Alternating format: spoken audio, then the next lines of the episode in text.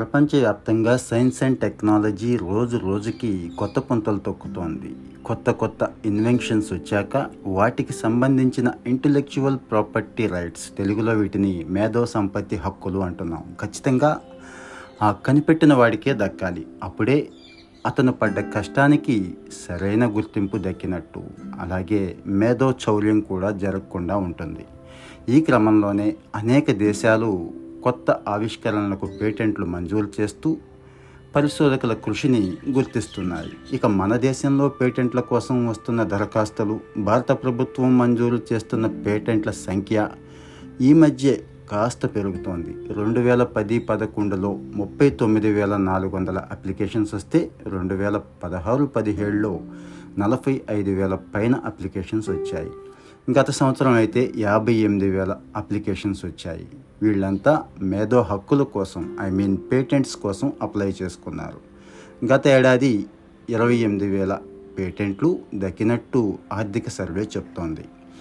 భారతదేశంలో పేటెంట్ కోసం దరఖాస్తు చేసుకున్నాక ఆ ఇన్వెన్షన్ను పరిశీలించి మేధో హక్కును మంజూరు చేసే ప్రక్రియ సగటున నాలుగు నుంచి ఐదేళ్ళ సమయం పడుతుంది అదే చైనాలో అమెరికాలో అయితే కేవలం రెండేళ్ళలోపే ఆ ప్రయోగానికి అక్కడ ప్రభుత్వాలు ప్రతిఫలంగా పేటెంట్ని ఇచ్చేస్తున్నాయి సో అందువల్లే అక్కడ ఎవరైతే రీసెర్చ్ చేస్తున్నారో వాళ్ళల్లో కాస్త ఆసక్తి ఉత్సాహం పెరుగుతున్నాయి.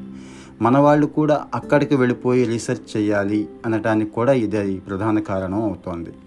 ఇక మానవ వనరుల కొరత తీవ్రత కారణంగా మన దేశంలో అంతులేని జాప్యం జరుగుతోంది. భారతదేశంలో పేటెంట్ ఆఫీస్లో మొత్తం మీద సుమారుగా ఎనిమిది వందల అరవై మంది మాత్రమే పనిచేస్తున్నారు. అదే చైనాలో అయితే పదమూడు వేలు అమెరికాలో అయితే ఎనిమిది వేలకు పైగా సిబ్బంది ఉండి ఈ అప్లికేషన్స్ని స్పీడ్గా ప్రాసెస్ చేస్తున్నారు. ఈ క్రమంలో మన ఆవిష్కర్తలు కూడా పేటెంట్ల సాధన కోసం విదేశాల వైపే చూస్తున్నారు. వరంగల్ జాతీయ సాంకేతిక విద్యా సంస్థలో ఇప్పటి వరకు ప్రొఫెసర్స్ గైడెన్స్లో పరిశోధక విద్యార్థులు సాధించిన పేటెంట్లు డెబ్బై రెండు. ఇందులో సగం ఆస్ట్రేలియా అమెరికా దేశాలవే ఉన్నాయి. ఇలా దేశంలో పరిశోధనలు ఆవిష్కరణలకు మూలమైన ఐఐటీలు ఎన్ఐటీల్లో జరిగే ఆవిష్కరణలకు మేధో సంపత్తి హక్కులు దక్కాలంటే పక్క దేశాల వైపు చూడాల్సిన దుస్థితి వచ్చింది. ఆస్ట్రేలియాలో రెండు వేల ఇరవై ఒకటిలో వచ్చిన ప్రామాణిక పేటెంట్ల సంఖ్య ఏడు వేల ఆరు వందలు. జపాన్ కూడా ఈ పేటెంట్ విషయంలో చాలా అగ్రెసివ్గా ఉంది.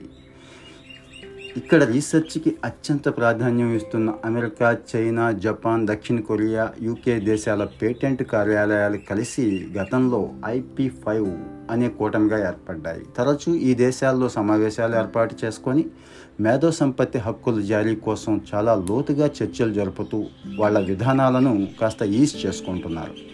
రెండు వేల పది నుంచి పంతొమ్మిది వరకు పరిశీలిస్తే మన ఆవిష్కర్తలు ఇక్కడ సాధించిన పేటెంట్ల సంఖ్య కన్నా విదేశాల్లో రిలీజ్ చేసిన పేటెంట్లే ఎక్కువ ఉన్నాయి మన దగ్గర లక్ష ఇరవై ఆరు వేల మంది దరఖాస్తు చేసుకుంటే పదమూడు వేల మందికి మాత్రమే శాంక్షన్ చేశారు. దరఖాస్తుల్లో ఇది కేవలం పది శాతం మాత్రమే. ఇదే సమయంలో విదేశాల్లో లక్ష ఏడు వేల మంది దరఖాస్తులు చేసుకుంటే ఫార్టీ వన్ పర్సెంట్ మందికి పేటెంట్లు ఇచ్చారు. సో మనతో పోలిస్తే బయట దేశాల్లో మేధో హక్కులు పొందటం కాస్త ఖరీదైనా కూడా త్వరగా అవుతోంది ఖచ్చితంగా అవుతోందనే నమ్మకం ఇక్కడ రీసెర్చ్ చేసిన వాళ్ళకు వచ్చేసింది. భారత ప్రభుత్వం పేటెంట్ల జారీలో చాలా అడ్డంకులను దాటాల్సి ఉంది ఇప్పటి కంప్యూటర్ యుగంలో చాలా భాగం ఆవిష్కరణలు సాఫ్ట్వేర్కి సంబంధించిన క్రమసూత్ర పద్ధతిలో ముడిపడి ఉంటున్నాయి. కృత్రిమ మేధ రోబోటిక్స్ మిషన్ లెర్నింగ్ లాంటి కొత్త పరిజ్ఞానాలు అభివృద్ధిలో చేసే ఆవిష్కరణలు వస్తువుల రూపంలో కాకుండా కంటికి కనిపించని సాఫ్ట్వేర్ రూపంలోనే ఉంటాయి. కానీ ఇప్పటికీ మన దేశంలో మేధో హక్కులను పైకి కనిపించే నమూనాలు వస్తువులకు మాత్రమే ఇస్తున్నారు. సాఫ్ట్వేర్స్ ఇలాంటి వాటికి ఇవ్వటం లేదు. కంప్యూటర్ ఆధారిత సాఫ్ట్వేర్ మేధా హక్కులు ఇచ్చే విధానం ఇప్పటికీ మన దేశంలో లేకపోవడంతో మన వాళ్ళు విదేశాలకు వెళ్ళి అక్కడ పేటెంట్ల కోసం అప్లై చేసుకుంటున్నారు. సో దేశంలో రోజు రోజుకి పెరిగిపోతున్న స్టార్టప్స్ ఏర్పాటులో కూడా కీలక పాత్ర పోషించే మిషన్ లెర్నింగ్ ఆర్టిఫిషియల్ ఇంటెలిజెంట్ లాంటి సాంకేతిక పరిజ్ఞానం మీద చేసే ప్రయోగాలకు ఆవిష్కరణల సిద్ధాంతాలకు మన ప్రభుత్వం మేధో హక్కులు ఇచ్చే అవకాశం లేకుండా పోయింది. దీన్ని పూర్తి స్థాయిలో సమీక్షించి విధానాలను సవరించాల్సిన అవసరం కూడా ఉంది. మేధో హక్కుల నమోదు ప్రక్రియ కోసం మన ప్రభుత్వం గత సంవత్సరం సుమారు రెండు వందల కోట్ల వరకు ఖర్చు పెట్టగా దాదాపు వెయ్యి కోట్ల ఆదాయం సంపాదించింది. మేధో హక్కుల ప్రక్రియను స్పీడప్ చేస్తే దేశం ఆవిష్కరణలో ఈ రీసెర్చ్లో ముందుకు వెళ్ళటమే కాకుండా ఫైనాన్షియల్గా కూడా బెనిఫిట్ ఉంటుంది.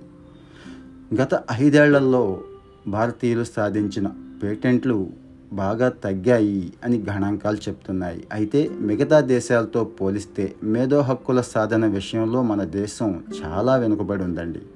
పొరుగు దేశమైన చైనా సాధిస్తున్న మేధో హక్కుల్లో నాలుగో వంతు కూడా మనవి లేకపోవడం దయనీయం. రెండు వేల ఇరవైలోనే చైనా ఏకంగా పదిహేను లక్షల పేటెంట్లకు దరఖాస్తు చేసుకొని నెంబర్ వన్ పొజిషన్లో ఉంది.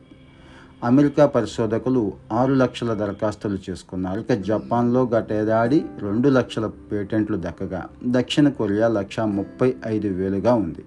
మన దగ్గర జరుగుతున్న రీసెర్చ్ తక్కువేమీ కాకపోయినా పేటెంట్లు సాధించడంలో జరుగుతున్న తీవ్రమైన జాప్యం వల్లే మన దగ్గరున్న రీసెర్చ్ ఫెలోస్ ఇక్కడ దరఖాస్తు చేసుకోవటం మానేసి ఇక్కడ ఇంట్రెస్ట్ చూపించడం మానేసి బయట దేశాల్లో చేసుకుంటున్నారు.